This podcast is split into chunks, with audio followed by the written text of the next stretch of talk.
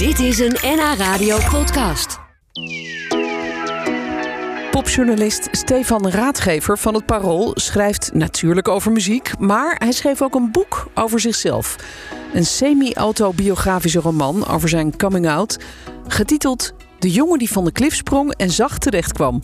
En ik vroeg hem wat waar is in zijn boek en wat niet. Wat waar is, is dat het voor het grootste deel te mijn, ge- mijn verhaal is. Ehm, die hoofdpersoon, Alec, ehm, nou, daar zit heel veel van mezelf in.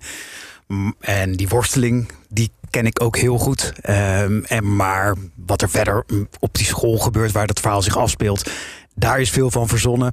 Ehm, bijvoorbeeld ook wat eh, de ouders betreft van Alec. Dat zijn ook niet mijn ouders. Dat zijn ehm, ouders die ik wat eh, conservatiever, wat burgerlijker heb gemaakt dan mijn eigen ouders. eh, Ja, ja. Omdat ik denk dat dat het verhaal wel zou helpen. Ja, ja, het speelt zich af op een middelbare school. En die hoofdpersoon Alec is iemand die worstelt met zijn geaardheid. Want zo schrijft hij het eigenlijk in het boek.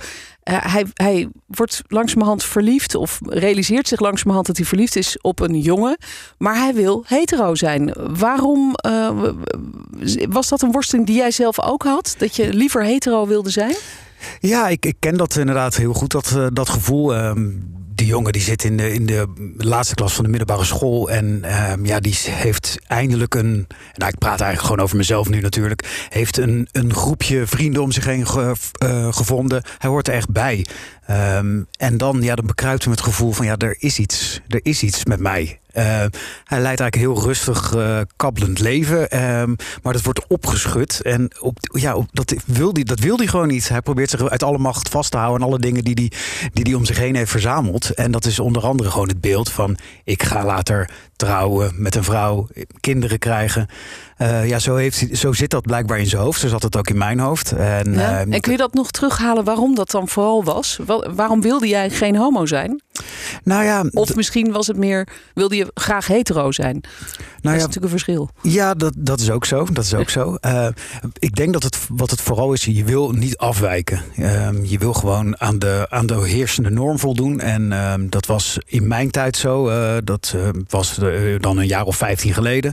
Eh, ik denk dat dat nog steeds voor een heel groot deel zo is. Ehm, ja, wij eh, uit die eh, roze gemeenschap zijn niet, zijn niet de norm. Wij zijn, wij zijn anders. Wij eh, moeten dan nog vertellen. Er is, eh, luister, nou Ja. een coming-out gesprek is dat. Eh, ja, je moet uit de kast komen en het een keer vertellen. Dat is al een groot Ja. verschil met iemand die hetero is. want- Zeker, zeker. Ja. Er, zijn natuurlijk gelukkig inmiddels ook mensen die denken... nou, ik heb dat helemaal niet meer nodig. Ik, eh, ik leef gewoon mijn leven. En de anderen eh, stellen zich daar maar op in.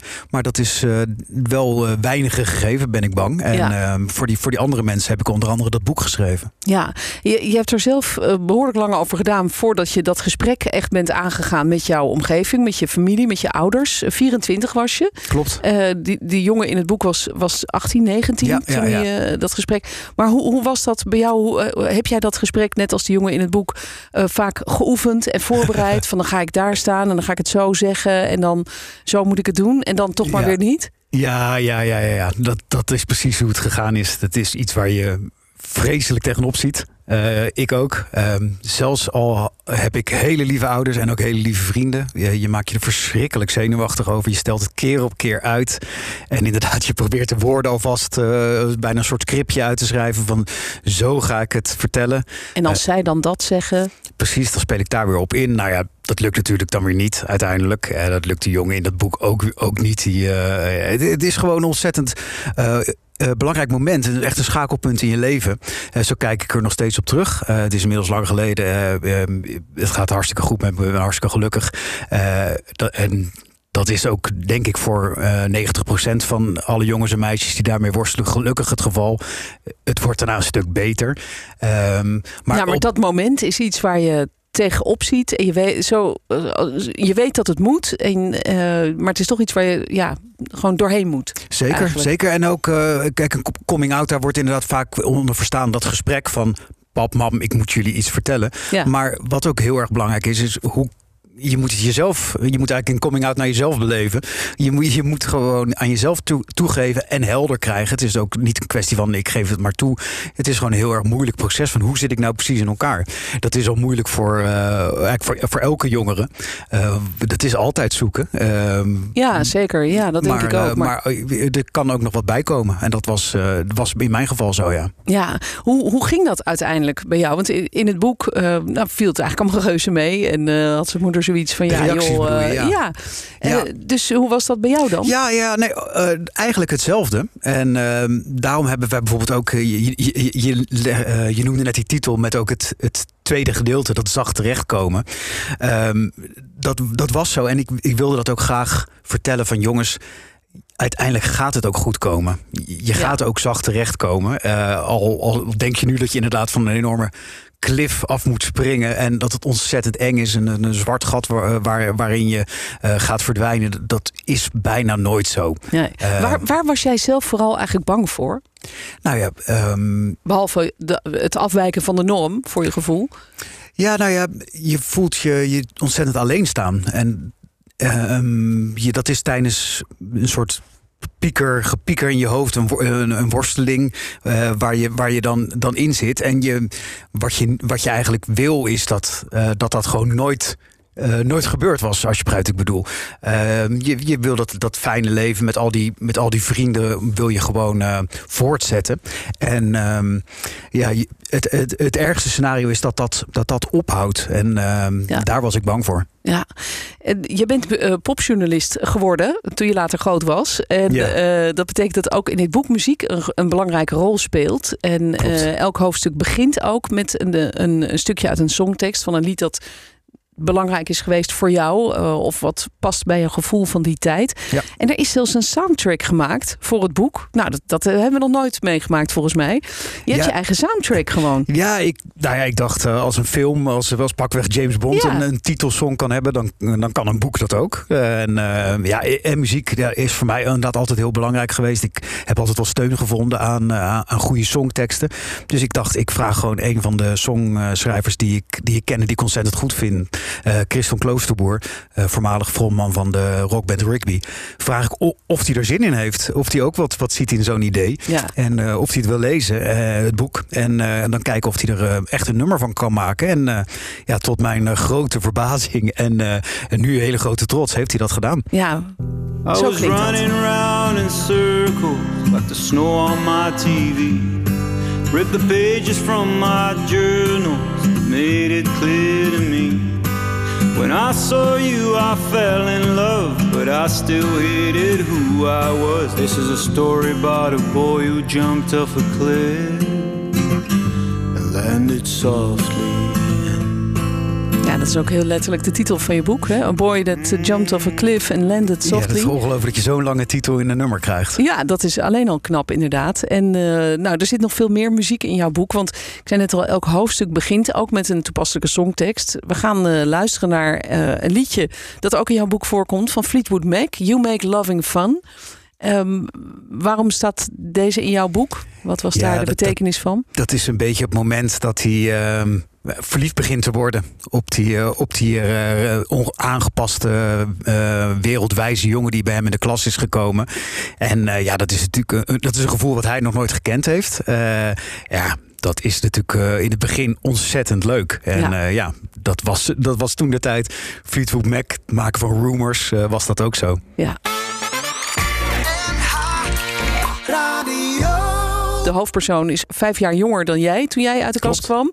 Waarom heb je daarvoor gekozen eigenlijk? Nou ja, ik wilde het heel graag op een middelbare school laten, eh, laten spelen. Eh, dat is volgens mij de, ja, de periode in, eh, in, in je leven dat je, dat je veel met dit soort dingen bezig bent. Je Eh, eerste grote verliefdheid hebt. Zeker, ja. Ja. ja. ja, ja. ik, ik was eerlijk gezegd gewoon zelf eh, echt aan de la- late kant. Ik denk dat veel jongeren een beetje deze leeftijd hebben als dit soort twijfels hebben. Ja, had het jou geholpen als je dit boek in die tijd had kunnen lezen, deze roman? Ja, ik, ik, denk het wel. Ja, een beetje om over je eigen boek te zeggen dat het zo eh, geweldig is. Maar eh, ik wilde wel bij het schrijven, heb ik in mijn gedachten gehad. eh, eigenlijk mijn, mijzelf op die leeftijd. Wat voor boek had ik dan willen hebben? Ik, ik kon toen niet echt iets vinden wat mij een beetje steun gaf. Ik was er niet zo uh, literair onderlegd. Ik las gewoon uh, keurig mijn boeken voor mijn lijst.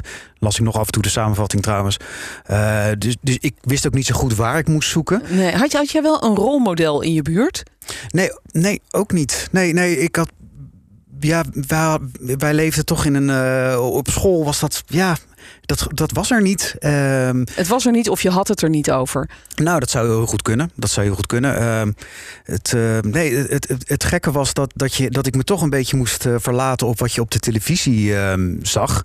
En eh, ja, dat is toch een beeld wat denk ik nog steeds heel veel bepaalt. van, van in dit geval deze tijd Martin Meiland, misschien toen Geer en Goor. Ja, ja of Paul de Leeuw. Ja, ja, nou, ja dat, dat, dat vind ik een geweldige man. Ehm, maar goed, eh, je zoekt natuurlijk toch als jongere naar, naar iemand of iets waarin je echt herkent. Mm -hmm. en, um, ja, die ja. misschien van jouw leeftijd is of, of nog maar net iets ouder. Ja, ja en, en ja. ik ben uh, gewoon een hele, zeker uh, toen heel introvert figuur. ja, ik had niet zoveel met die extraverte types. dus ik dacht, ja, hoor ik daar dan bij? En um, ja, daarom hoop ik ook dat er eigenlijk meer van dit soort boeken komen... waar die allemaal een beetje een aparte schakering hebben. er is natuurlijk een boek van Splinter, Chabot, Confetti regen. Nou, dat speelt Splinter een grote rol zelf in. Dat is natuurlijk ook, ook een hele extraverte jongen. Ja. Uh, nou ja, dit is uh, wat, wat meer uh, normaal. Ja, ja je bent, misschien word je wel ook een soort rolmodel dan voor jongeren die dit boek lezen. En die denken, oh ja, hé, hey, zo heeft hij dat gedaan op de middelbare school. Ja. Nou ja, het, het, zou natuurlijk echt geweldig zijn als dit boek straks ergens uh, op een nachtkastje van een, uh, een 17-jarig uh, meisje of jongen. Worstelende, ligt. ja. Ja, die denkt en die dan leest van ja, het, is ook geen zwaar boek, dat moet ik erbij zeggen. Het is echt ik heb geprobeerd om het een beetje luchtig te houden. En dat is het ook. Zeker. Ja, want je, je, beschrijft gewoon ook heel leuk middelbare schooltijd. Dat uh, denk ik daar dat heel veel mensen zich daar ook in zullen herkennen. De feestjes en ja, de ja, examens en de stress. En zo'n leraar die het uh, iedereen niet heel erg makkelijk maakt. Meneer de Ridder. Was die wel echt trouwens? Uh, daar zit wel een. ik heb wel één leraar die gehad die daar heel erg op lijkt. Ja, nou, wel deze man in dat boek is wel. die is wel de uitvergrote versie keer twee hoor. Ja, okay. En een beetje gemeen ook trouwens. Ja, precies. Ja. ja. Het is een beetje een, een rotzak. Maar goed, dat hoort er eigenlijk ook bij op iedere school. Toch loopt er ook wel zo'n. Er zit er vaak wel eentje tussen. bij, ja. Zeker in jouw gedachten. In je gedachten, Misschien ja. bedoelde die het niet zo. Nee, vast niet. Nee, nee. Hey, en inmiddels zijn we uh, een jaar of vijftien verder. Uh, nadat jij uit de kast bent gekomen. Uh, jij hebt, je bent zelf vader geworden. Klopt. Samen met je vriend heb je, hebben jullie een uh, kind met een. Ja, een, en met een goede vriendin. Ja, met een goede met, vriendin. Met z'n drieën. Ja. Uh, we hebben co-ouderschap. Dus uh, onze zoon Willem, hij is in juli afgelopen jaar geboren.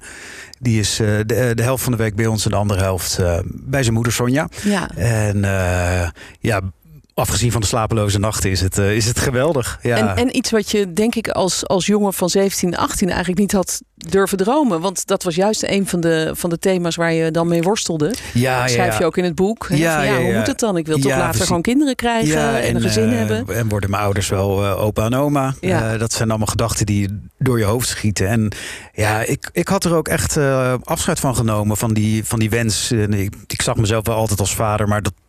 Ja, het leek me gewoon eigenlijk lang eh, onmogelijk. Ja. Ja. ja, totdat we deze weg zijn, eh, zijn gaan onderzoeken. En eh, ja, ik, ik kom zelf ook uit een samengesteld gezin. Eh, mijn ouders zijn gescheiden. Eh, dus ik ben ook opgegroeid in twee huizen. En ehm, ehm, ja, als je dat eh, vol liefde aanbiedt, denk ik dat, een, eh, dat dat prachtig is voor een kind. Ja, zeker. Hey, mooi boek heb je geschreven. De jongen die van de klif sprong en zacht terecht kwam. Stefan Raadgever is onze gast vandaag. Of ik moet zeggen was, want ja, we zijn een beetje aan het einde van het Wat gesprek. jammer. Maar we draaien nog wel een mooi liedje dat ook in jouw boek staat. Roxette, Listen to Your Heart. En waarom was dat voor jou een, een belangrijk nummer om ook in de playlist te heb ik echt zetten? een zwak voor Roxette. Eh, dat dat eh, weten mijn vrienden wel. Een beetje cheesy.